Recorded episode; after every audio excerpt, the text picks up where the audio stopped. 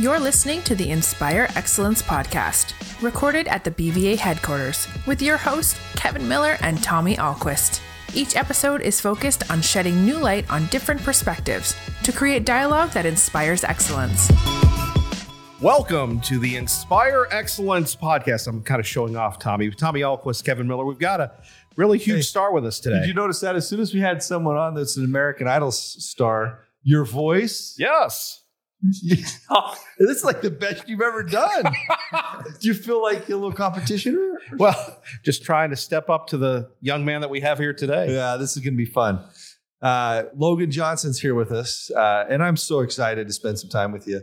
Thanks for coming in, Logan. Uh, we really appreciate it. I've known Logan for a long time, um, and uh, great, great young man, great, great family. I know his brother Connor quite well too, uh, his mom and dad. But and and here's a little fun fact before we start: Logan actually worked for us for a little while uh, in our building uh, department, building engineering department for a while uh, as he was going through school and, and doing some things. So it was really exciting for us when you made it on it. And I got to tell you, I wasn't surprised at all when I saw how far you got. So uh, we can't wait to, to get into it today and hear your story and lots of questions that I have.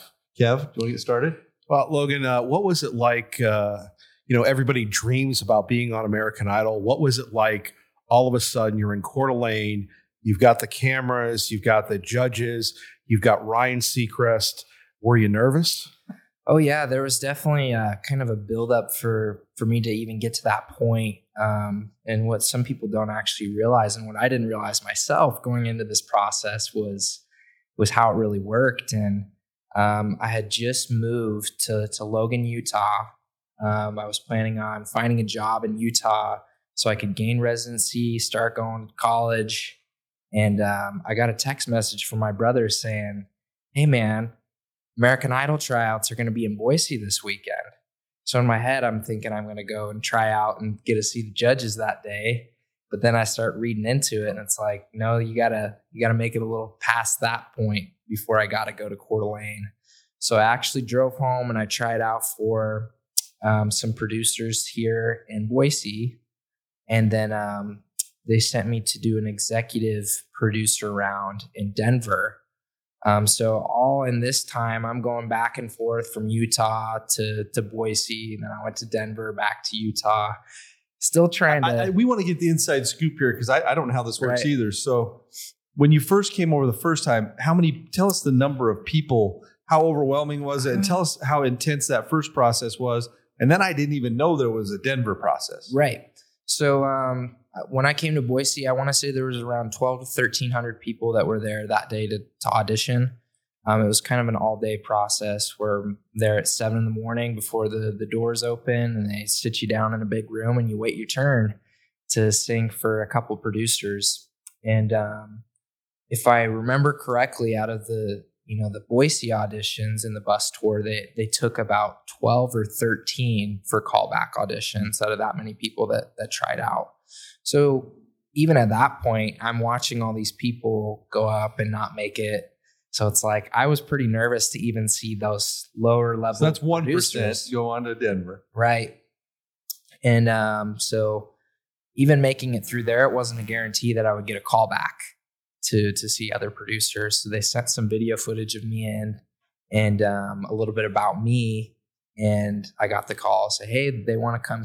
They want you to come to Denver um, to do one more audition to see if you get to see the judges.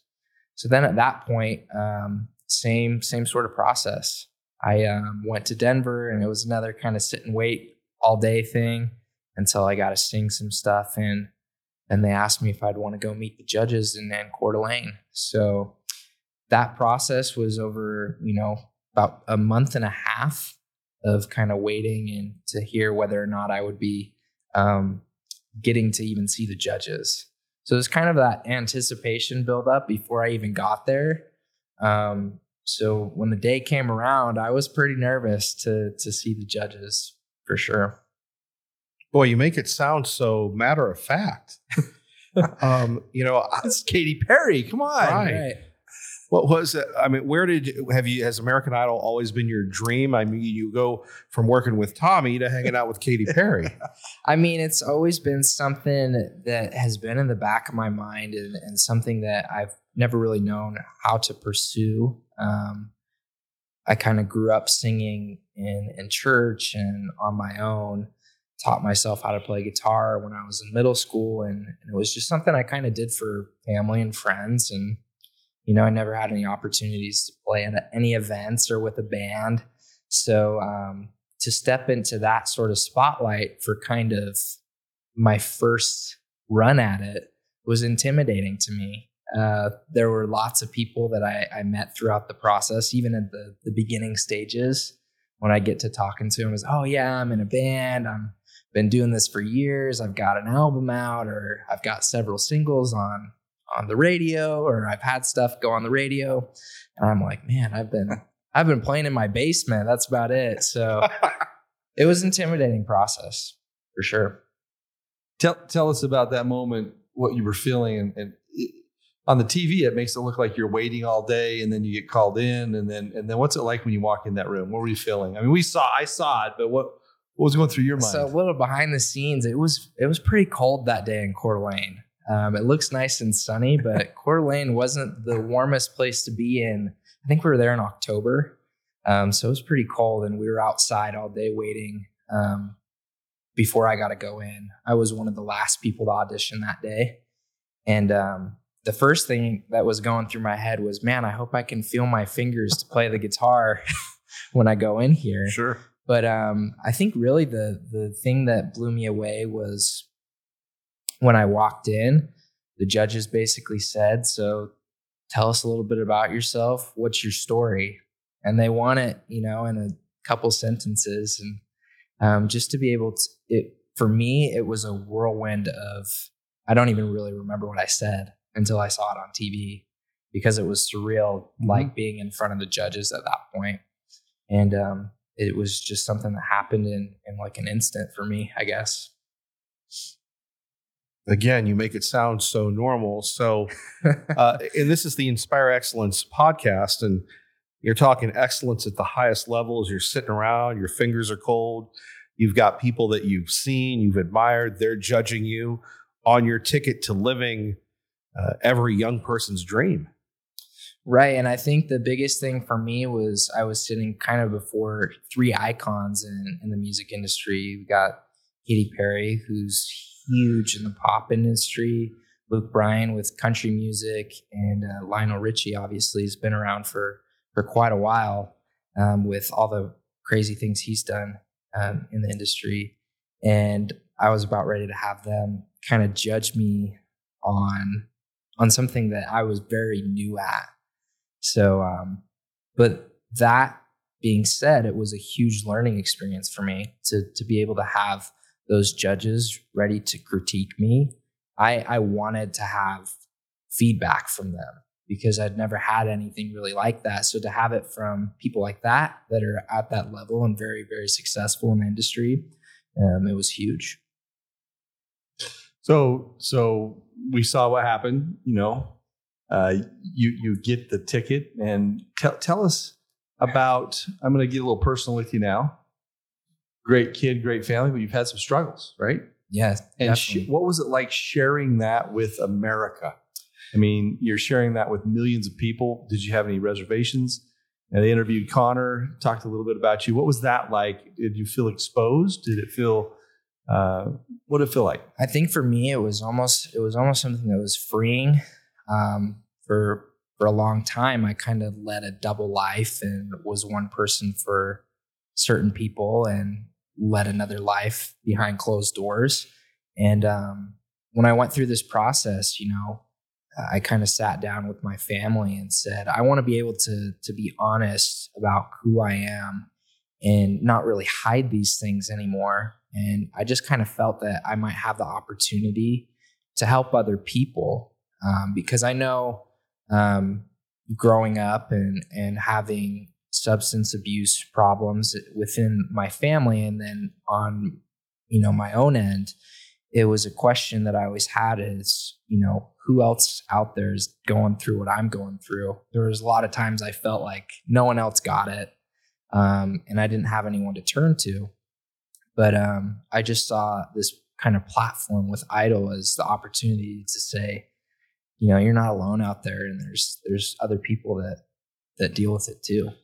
I'm I'm proud of you. I'm really proud of you for doing that. I, you know, just to get even a little more personal with you today. I, I for me, you know, knowing that Connor struggled a little bit, and you were kind of seen as the golden child that Right. couldn't have problems, Right. right?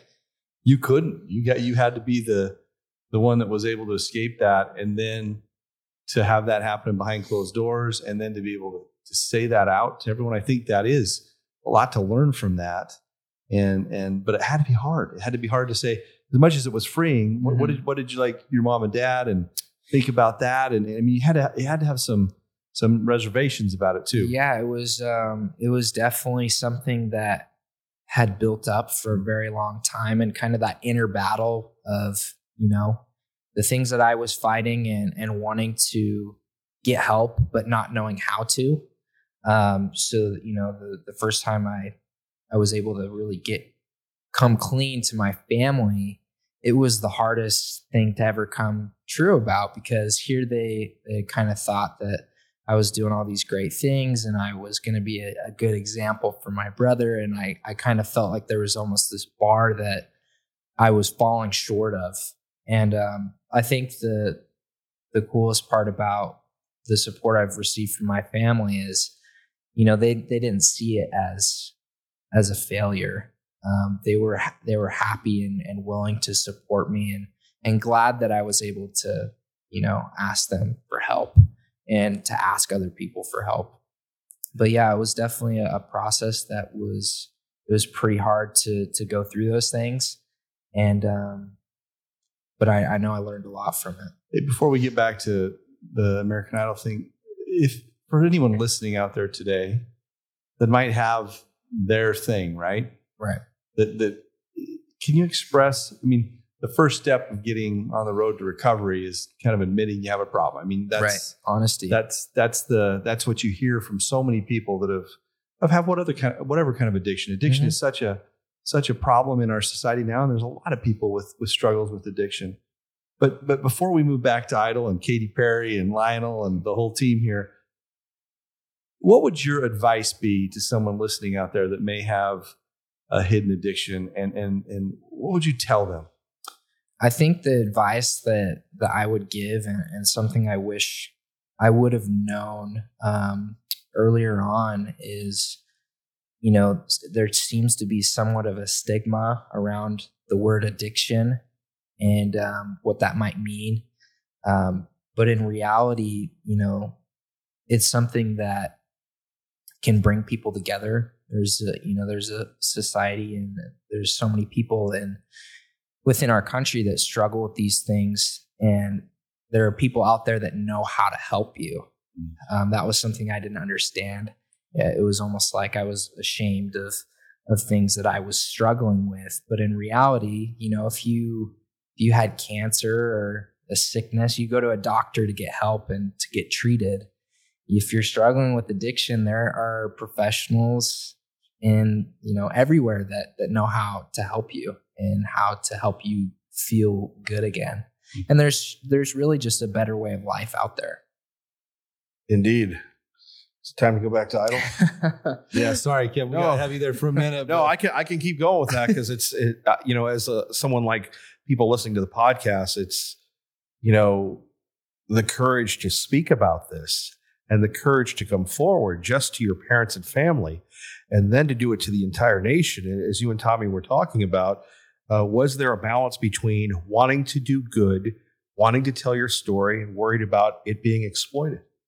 Yeah, and there definitely was a fear, um, especially as the show was about to air. I w- it was kind of the unknown is how am I going to be portrayed on TV, and you know what are people going to say? How are people going to react?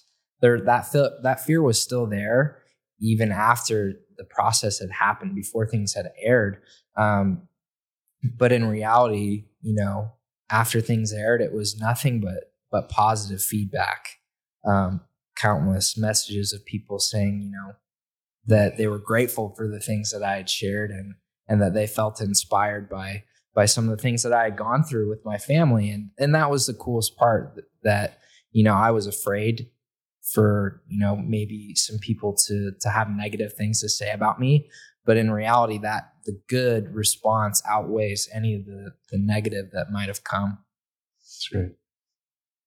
Well let's get back to idol a little bit then. So you, you go to hollywood. T- tell us so i watched uh, obviously watched all your i watched everything. I, with our whole family did we were excited to watch what happened even though i i, I told I told you when you got here, I, I happened to see your dad at a Maverik gas station, and he told me what happened. so spilled all the deets. I'm a little mad about John sneaking me the results, but um, tell us about that Holly, the Holly, the, the long night, and it was kind of got crazy. Tell, tell us about that experience on from the inside. Right. So so Hollywood Week is that's kind of what American Idol is known for is the the chaos and the drama that happens during Hollywood week and I'd seen the show before and grew up watching it but didn't really know what to prepare for, what to expect. And um, I guess um, getting there and seeing what the competition was narrowed down to, I felt pretty focused and I, I wasn't really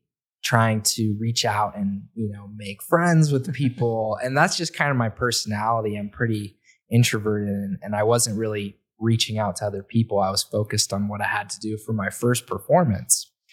And um, when i made it through the first round which was lines of 10 um, they basically you're selected with nine other contestants. They put you in a line and you sing one by one then they bring all 10 of you out and say, okay, so and so step forward, so and so step forward. You guys are going home. The rest of you are going through. And that was an intimidating thing to do because um, I felt that everyone in my group was, you know, great. And I didn't know if I would make it past that that first stage of, you know, being, put against nine other people right off the bat. Um, so I was pretty focused and um, I was very, very nervous at that stage to to go out and sing. Um, but I was able to make it past the what they say is one of the easier rounds, and I headed into group night. So what a lot of people don't know either is, well, I'm sure there are people that understand that there's not a whole lot of sleep that goes into this. Um, but we went, you know, from six in the morning until everyone had performed their their first song, um, right into group night. So it's about nine o'clock at night when they they tell you, okay, now you got to decide who you want to sing a group song with. And like I was saying, at this point, I hadn't really talked to to anybody, so I was kind of looking around like a deer in the headlights, like, hey, does anybody want me to be in their group? But um, you know, I, I found some people that I thought would be great to to sing with. I had the opportunity to watch a couple people perform, and um, that's when kind of the drama kicked in, and I I was a part of the group that had some of the most drama.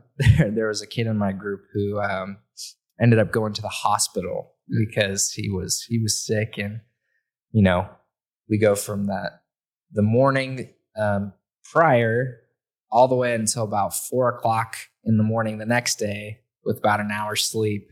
And now we've got to prepare this song without one of our group members. So that was like a crazy, crazy experience. And I thought for sure that it was the end because I couldn't get the words down.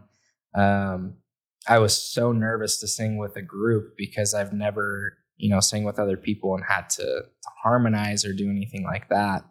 Um, so that was another test. Um, you know, I kind of had to bear down and and um, and learn some things that were pretty hard for me to do, things that I had never done before, and um, step outside a lot of comfort zones. And um, it paid off because we were the only group out of all the groups that performed where every single group member went through to the next round, um, which was a, a pretty big payoff. I was going to ask you one other question. I, I uh, so my my son played guitar. Mm-hmm. I watched him compete in a bunch of competitions, And then my daughter came along. She was she she was a singer, and I watched her compete. And for me, there is something so raw about singing, even comparing it even to an instrument playing in, in front of someone. You're so exposed and vulnerable as you throw that talent out there for everyone to listen to, critique. And I always, when she would do it, I, I could never do that. I, I mean, I, I, I public speaking, to putting yourself out there, do other stuff, but the the the singing part in front of other people seems like about one of the most raw, vulnerable places you could ever put yourself. Did you feel because you hadn't competed a ton Right. going into this? Did you feel that way before all these? Uh, you know, as, as this thing starts ratcheting down, did you feel vulnerable? Oh yeah, there were definitely um, points with even within that week that I kind of felt at a breaking point. Like, man, do I have what it takes to even go out on stage right now and not break down on national television? There were times where it's like, I don't know if I should go out and do this, um, and it was it was a nerve wracking thing to do because, like you said, it is something that you have to be vulnerable in order for people to connect. Um, and I think some big things with that sort of show is song choice.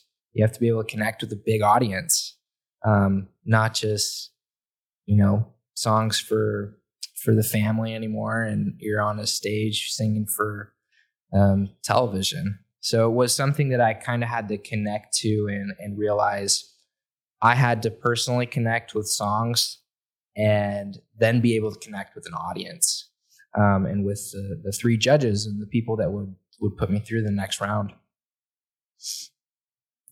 You know, for me, it's tough to keep a secret.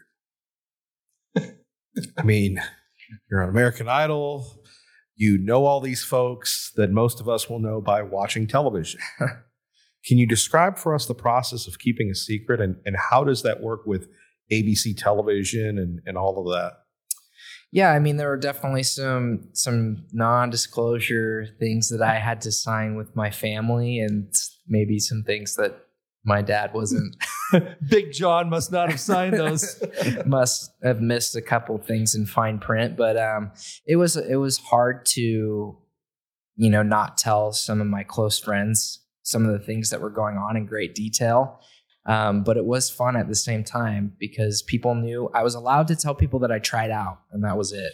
Mm. So I would tell people, "Yeah, I tried out. You'll have to wait until March until you get to see what happened." And you know, some of this stuff started in October. So, so take us through that. So you, you record everything up till the live Correct. votes. Which what's is the what's the gap in time between those two, and how long do you keep a secret? Getting back to what Kevin said. Yeah. Right. So um, the when the auditions started, it was around um, October, like I said, and the live rounds just started last week. So um, obviously the the audition phases started in in March. So you know October to March. So a few months that I was trying to sit in silence and and I had all these things going on and you know with work and um, being out of state and people wondering where I'm where I'm going and what's up. It, it was something that was tough to do, but at the same time, it was kind of fun for me. What about Ryan Seacrest? What's he like? Ryan Seacrest was um, one of the people on the set that I had um, a great time like interacting with because he's so good at what he does. Um, he's a he's a crazy busy guy, and he'd be flying from New York to do his morning talk show to LA to do you know filming with American Idol, and then he'd fly back to New York that same night to do his show the next day. So I'm thinking about, man, I feel exhausted right now from from doing this. And then I kind of thought about what he's doing. And that guy is a hardworking dude. And um, there wasn't a whole lot of interaction that I got with him because of that. He would be on the set for, you know, maybe five minutes with each contestant and it was on to the next person. So he was there to do what he needed to do. And but at the same time, he was super personable and a, a great person to to chat with. Um, it's not at all like he was just only focused on his work and what he had to do. Um, he was really lighthearted, and, and I had a good time connecting with him. So it was pretty cool to to make that connection too after watching him for so long on however many talk shows and things that he does. So, so there had to be a time, you know, each each round you're worried, hey, is this it for me? Mm-hmm. Probably already exceeded your expectations. Right. you get on to the next round. Right. Were, were there ever any times you laid in bed thinking, I might, I might win this thing, or I might be able to go? I mean, t- tell us what was in your mind as you kept going through this, and then and then go on to what it was like when when the when you got to the end of the road, right? I think for me, um, as I continued to kind of progress through the auditions to the Hollywood Week and some of the different rounds, um, there was that thought process of like, what if I keep going? Like, I have to continue to prepare things. And at the same time, I didn't really like to kind of future trip and say, what if, what if? Um, I kind of just tried to stay in the moment as much as possible because that's what I was told to do is don't think about what's next. Prepare for what you've got right now and what's in, in front of you. And whatever happens kind of happens is the way that I was told to kind of to kind of think about that process because now looking back on it, I know if I would have thought, oh, what if this happens? What if this happened? I wouldn't have had that much fun doing this thing because it was a really fun experience overall to meet so many great people. And I feel personally that I wasn't totally invested in the competitive nature of American Idol because it's a competition. Um, but at the same time, um, everyone on that I met throughout the process um, was great to great people to be around, and um, I just think overall it was a huge, huge learning experience more than anything. You know, and again, Tommy, give me a judo chop here in a minute if this gets too personal, but most of us have this vision of you're discovered. They fly you out in a private jet. You're at the Beverly Hills Hotel. You've got your Kia or your Ford. You're driving around Rodeo Drive. Uh, or, was that what it was like? No, not to uh, no private jets and and no personal car, but there was some some times where um, I think the the first time I I had someone stop me on the street, and that was like a wow moment to me. Like, what the heck? This person just recognized me. Or um, after I performed um, my duet with Julia Michaels, um, there that was for an audience at the Wiltern in, in LA. And there were lots of people outside after that night was over. And that was the night I got cut. I was feeling pretty down and I walked outside and there was people lining up wanting to take pictures and autographs and stuff. And it's like, what in the heck? Like I never thought anything like that would come from this process. So it was it was pretty um, mind blowing to to do those things because it's like I'm still the same guy. Why do these people want my autograph? Is kind of how I how I looked at it, but I don't know. That's that's an interesting question because there was some times where you know they they tried to treat you like what a celebrity would be, um, but Sure. I I sure certainly don't don't feel like that. Well, how, how did you keep your perspective? Um, realizing where I come from, and I think even just coming back to Boise after this process and and seeing life here in Boise, it's it's fairly slowed down. It's not necessarily the the town that has nothing going on in it, but it's not necessarily as fast paced and and as hectic as as LA. Um, so just remembering, you know, this is where my roots are, and um, that's something that kind of keeps me grounded. Is realizing where I came from. Before we move on to, to tell us about the duet process, that Okay. was that had to be really cool. And and how did you feel about it? And then I do want to hear a little bit about when they say, okay, you're cut. Right.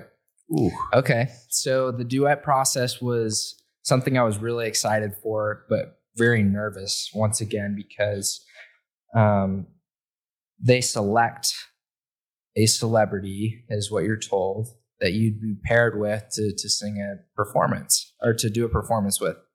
And um, it was kind of a, a waiting game. And they said, you know, you might not know what song you're singing until a couple days before the performance. So you've really got to be on your toes.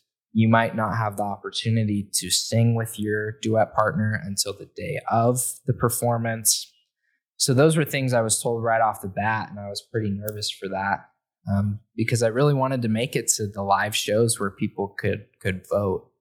Um, so I was told that I would be singing with Julia Michaels about um, five days or so before the performance, and um, it was crazy because the, the round before she had just released a new EP and I had been listening to some of the songs on her EP before I knew that this was going to happen.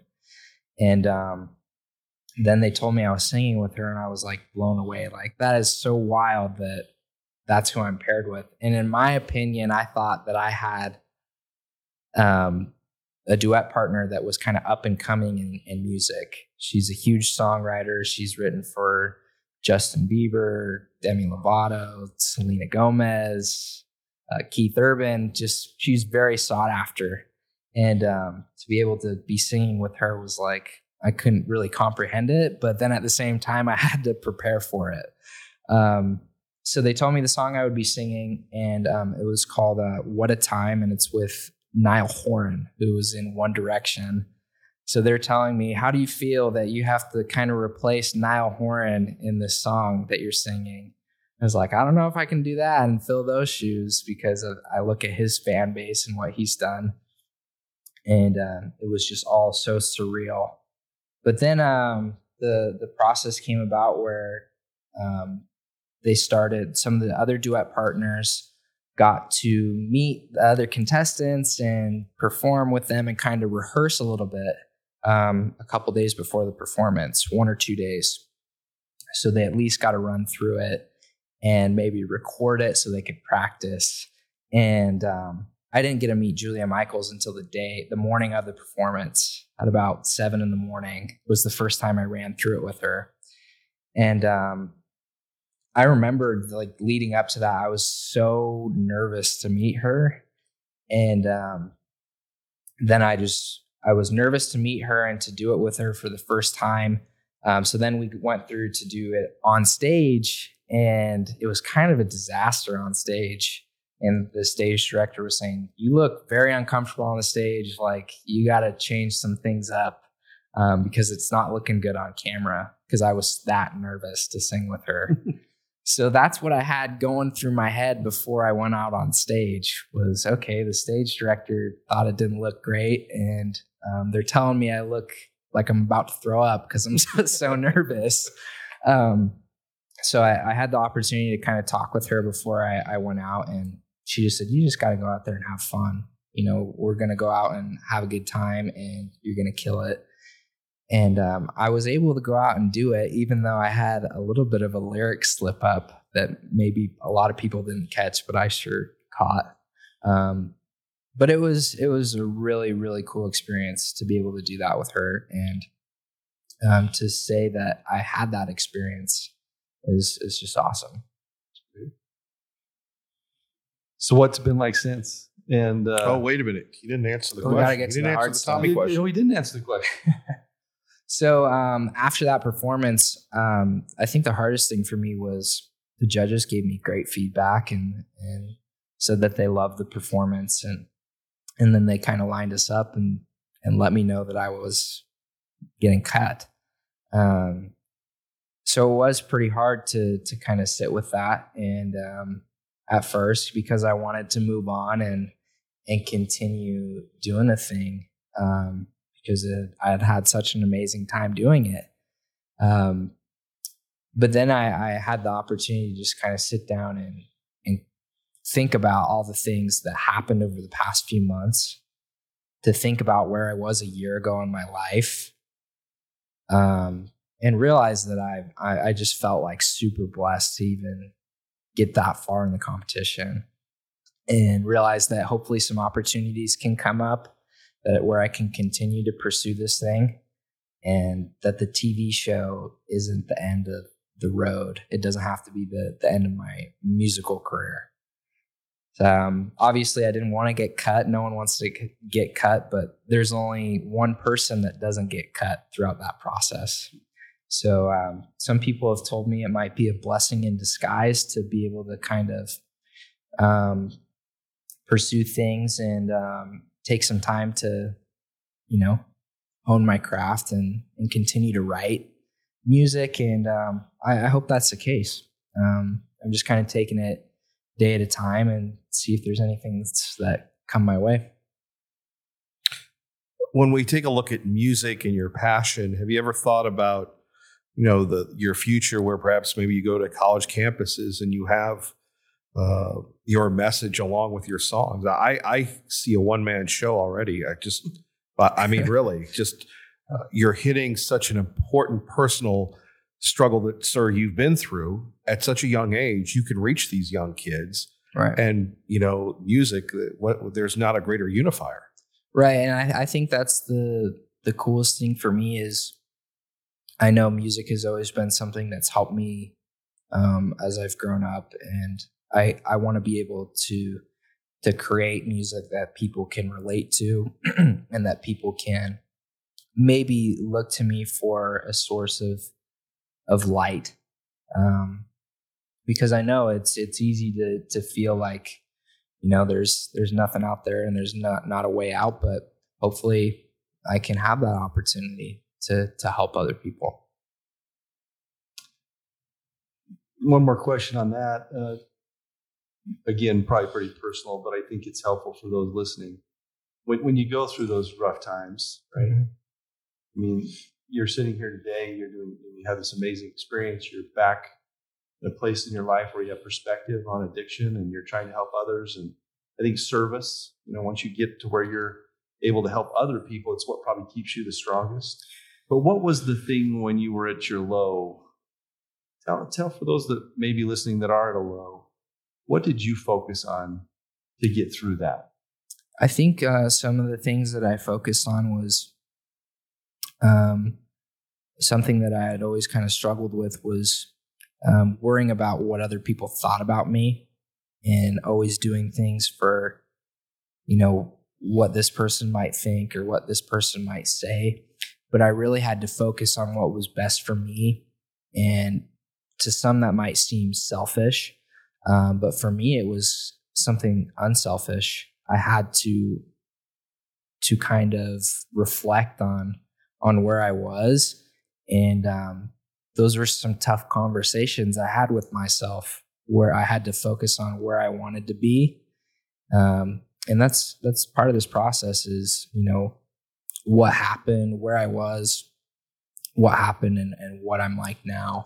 And something that, you know, I, I have to continue to remember is it's a daily process and I have to continue to reflect on those things. Um, and take it one day at a time. And that's when I was at that point in my life, that was the only way I could take it was hour by hour, a day at a time. And I think that's something that's so important to, to remember today and for the rest of my life is just focus on what I can do today to, to continue to better myself and, and help other people. A lot of wisdom in that, Kev. I'd say a lot of wisdom, a lot of experience, a lot of depth. So back to a little more surface question. Who's your pick to win American Idol? Oh man, that's that's tough. Um, I feel that Alejandro um, has a really good chance of of taking the thing. For me, he was someone that was super super humble and um, I mean, he's just got a God given gift the way he's able to play guitar, and he's a musician. Um, the way he writes music, and I think people can really relate to to his humility and, and where he's come from. So that's kind of who I'm pulling for a little bit, but it's tough to say. It's up to America's vote to see who can take the thing this can be an incredible springboard for your life and your career, and especially with what you've been through. So, so talk us through your what what are the next steps for you, and when you think about Kevin alluded to it a little bit, but what, what's next for what's next for Logan Johnson? Uh, the man, that's that's tough to say because there's a lot up in the air right now, and and obviously a lot of things that I'm hoping for. Um, but some things I'm doing right now to to kind of chase it is um, I'm, I'm working on writing music. Hopefully, within um, you know uh, a few months, I might have the opportunity to record, even if it's on my own, to to get people to hear some stuff. Because the way the music industry is today, there are oh, like thirty thousand or more songs released every single day on Spotify. So there's got to be a way to kind of sift through all that and i think like you said american idol is a great springboard for me to to build somewhat of a a following and a fan base and hopefully i can have the opportunity to get some music out for people to hear that's um that's the only thing i i want to do is is be able to to create music and and uh, do what i love to do and finally what inspires you Oh man, um, what inspires me? I think um, a lot of things is um, a, one person in my life that really inspires me is my my older brother. Um, I've seen the hardship that he's faced and and the things he continually has to to overcome, and um, I think the the bond we've been able to create over the past few years is something that continues to inspire me. Um, I feel like I've got him to to lean on, and he's got me to lean on, and um, just my family and the some of the things that we've we've gone through, and I, am just grateful that um, they continue to push me to be better, and and that in itself inspires me to want to be better. Um, but I don't know. It's a tough question. Well, that's, a, that's a great answer. And uh, I'd, I'd, just leave one more thing uh, for for your folks who probably listen to this is knowing your mom and dad really well. Mm-hmm. They inspire me. They, yeah. they love you guys, and I'm talking about a deep love, like I'll do anything for you, right? That kind of love. And so I think uh, you know that, and I think Connor knows that. It's a pretty special bond you guys have. And I look at your success you'll have in life. Uh, a lot of that'll be because you've had had some people that really love you guys, and right. um, I'm proud of you. So proud Thank of you. you where you are, and thanks for coming on today. Uh, thanks for inspiring us and for sharing your story. And we want to thank everyone for listening to the Inspire Excellence podcast and to strive for excellence, everyone. You've been listening to the Inspire Excellence podcast. We invite you to find something that inspires you this week. Join us again for our next episode.